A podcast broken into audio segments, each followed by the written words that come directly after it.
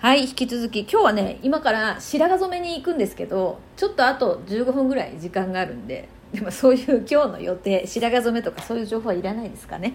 まあ、えーちょっと時間があるんで、あの、昨日のね、夜喋った550回目とセットなんで、550回目をまず聞いてから戻ってきていただきたいんですが、えーとですね、コーヒー風味のお湯さんの質問に昨日答えたんですけど、それについてのリアクションを早速いただきまして、えーご紹介しますね。タミコさん、早速のお返事本当にありがとうございます。こんなに早くいただけると思わず、投稿の通知が来た瞬間から泣きそうでした。タミコさんのお話を聞いて、小さい時、母に自分の意見を言っても、いつも認めてもらえなくて悲しかったという記憶が蘇ってきました。そして私が好きだと思っているもので、唯一母が褒めてくれていたのが歌だったんだと思います。なるほど。だから私にとっては世界で一番の宝物だったんだなと気づきました。そういえば今も自分の意見を言ったり表現したりするとき、相手に認めてもらいたいということばかりを考えていました。そして正直、歌にこだわらなくてもいいんじゃないか？と言っていただけてすごくほっとしています。実は今、ハンドメイド作家になろうと挑戦を始めたところです。まずは自分の好きを思いっきり表現した作品をお客様に届けられるよう頑張ります。本当にありがとうございました。ということで、えっと、そして続き。えっとね、タミコさんがおっしゃっていた、おっしゃってた、自分の好きなことがわからないってまさに今の私の状態です。ハンドメイド作家も頑張ると言いつつ、本当は作ることが好きかあまり自信がありません。どういうものを作ろうか考えるのは好きで、自分が欲しいと思ったものが形になったのを見るとニヤニヤはしちゃうのですが、好きと胸を張って言える自信がありません。なんだかまとまりがなくな、なく、まとまりがなくすみません。いつも太陽のように明るく、暖かく心を照らしてくださるタミコさんが大好きです。ありがとうございます。いやいやいや、そうでしたか？うん。いや、だからね、歌にこだわらなくてもいいんじゃないっていうのは、やっぱりね、そうでしょ？うん。なんかね、そういうこう、歌に対する、その、なんだろうな、すごく歌が好きですっていう、こう、そ、そこじゃない感じが昨日のね、お便りからしたんで、まあこのお母さんとの関係がね、出てきたっていうところが、なるほどね。いや、これね、なんでこう、コーヒー風味のお湯さんのことしつこく、この経緯をご紹介するかっていうと、同じような人がね、絶対いるんですよ。いますよね、あなたです。そう。多分このパターンで、ああ、私もなんかそういうところあるなって思う方っていると思うんですよ。っていうか、私もそうだったと思う。アナウンサーになりたいって思ったのって、自分の好きも当然ね、そこに入ってますけど、うちのね、母が喜ぶからなんですよ。テレビに出てね。なんか本当は私は作る方、裏方が好きなんですけれども、こう、裏方で入ると、なんか母がね、喜ばない。母は目立つのが好き、華やかなのが好きなので、一回こうアナウンサーでなれば、まあ母が喜ぶだろう的なところでね、あの、頑張れたっていうところがあるんですけど、まあでもその、その頑張りって自分の本当のこう魂とコネクトしてないんで、ある程度まで行ったらですね、もうね、頑張れなくなるんですよ。だからまあやめたんですけどね。で、そこから自分って本当に何が好きで、なんかどういうところが自分の喜びなんだろうかっていうところをですね、えー、なんか自問自答していく旅が、そこからまた次のステージが始まったわけなんですが、あそうなんですよ。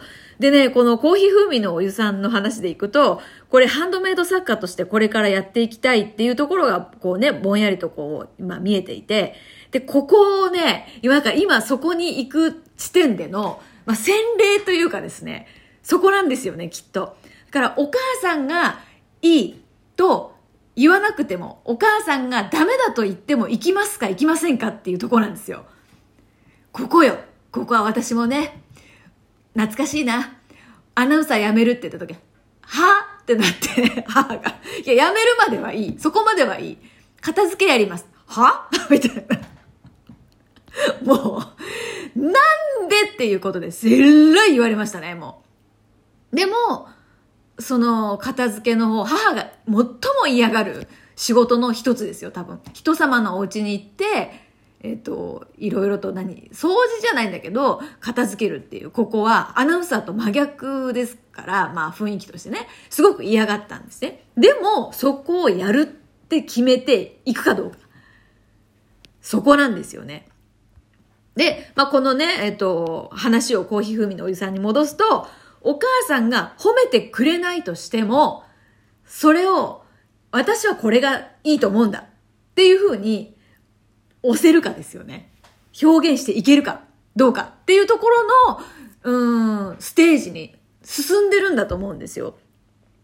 ここです。だからお母さんがたとえそれは、えー、何なのそれって言ったとしても、私はこれが好き。お母さんは嫌いかもしれないけど、私は好きっていう風な、こう、心持ちで進んでいけるかどうかの、ここですね。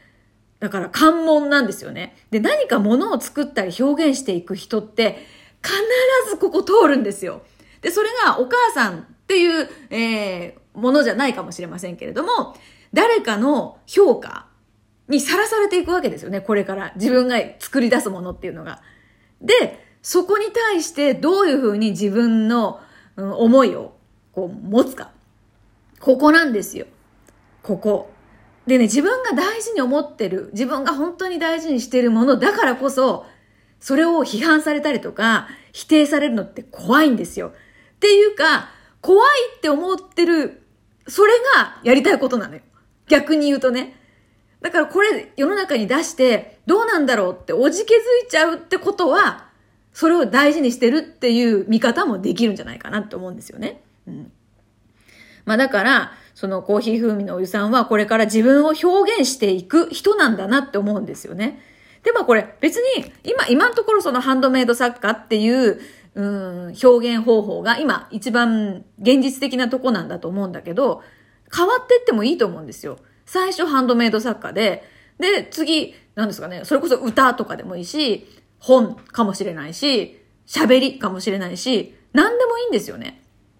だから別にハンドメイド作家っていう道を今選んだからといって、もうずっとハンドメイドをやるっていうふうに自分に別にこう、縛りをつけなくてもいいんじゃないですかね。表現の一つとしてハンドメイド。うん。で、自分が欲しいと思ったものが形になるのが好きだっていうんだったら、こう自分が欲しいと思えるものにどれだけ遭遇できるかですよね。うん。何でもいいんですよ。だから自分が欲しいと思えるものを見つけていく。それがなんかプランだったりとか、ものじゃないかもしれないし、わかんないですけどね。うん。で、自分が欲しいっていうものを作っていけばいいんじゃないですかね。ただ、ただ、淡々と。で、そこで微調整していく。あの、本当にお客様が欲しいなって思ってるのは、こっちかな ?A かな ?B かなみたいな。でも根本的には、その自分が欲しいものを作り続けていくっていうこのスタンスでいいんじゃないですかね。でね、物を作ったりとか表現したりすると、必ず好き派と嫌い派って出てくるんですよ。もうこれは私はテレビの世界にずっといて番組を作ったりね、自分が出てたりしてたじゃないですか。だから矢面に自分がいるわけですよ。一番最後の、まあ、このね、見えるところに自分がいるから、あの番組嫌いとか、あのアナウンサー嫌いっていう矢が直接飛んでくるんですよ。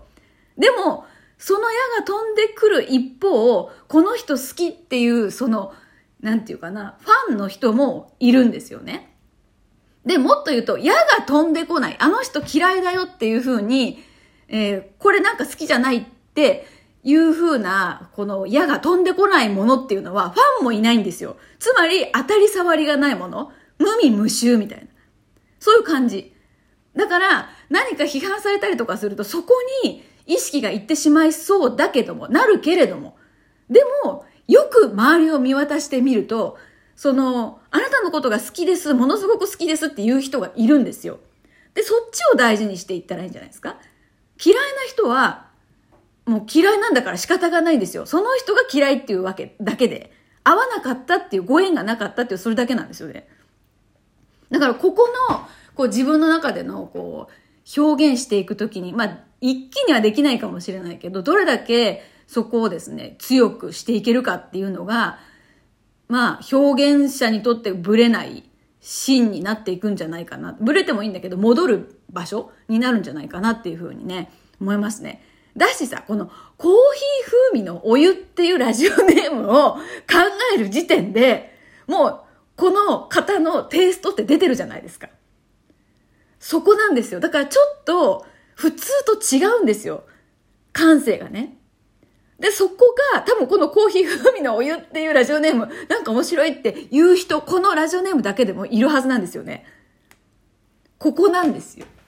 だからここに自分の、もう、なんていうかな。何か自分が表現してるもの、あの、ほら、最初にいただいた質問も、物語テイストじゃないですか。なんか女の子が出てきて、宝箱があって、みたいな。で、これってもう映像が浮かぶぐらい、なんていうかな、ストーリーがそこにある表現をこの質問一つにしてもできる方なんですよ。そこが良さ。だからやっぱこういう方はね、JK 塾に入ってほしいなって思いますね。JK 塾の中で、まあ、自分がこれいいよねとか、これどう思う？みたいな、そういうちょっと、ちょっと勇気を出して表現してみたらみんな食いつくから。それいいむっちゃいいみたいな。そうなんですよ。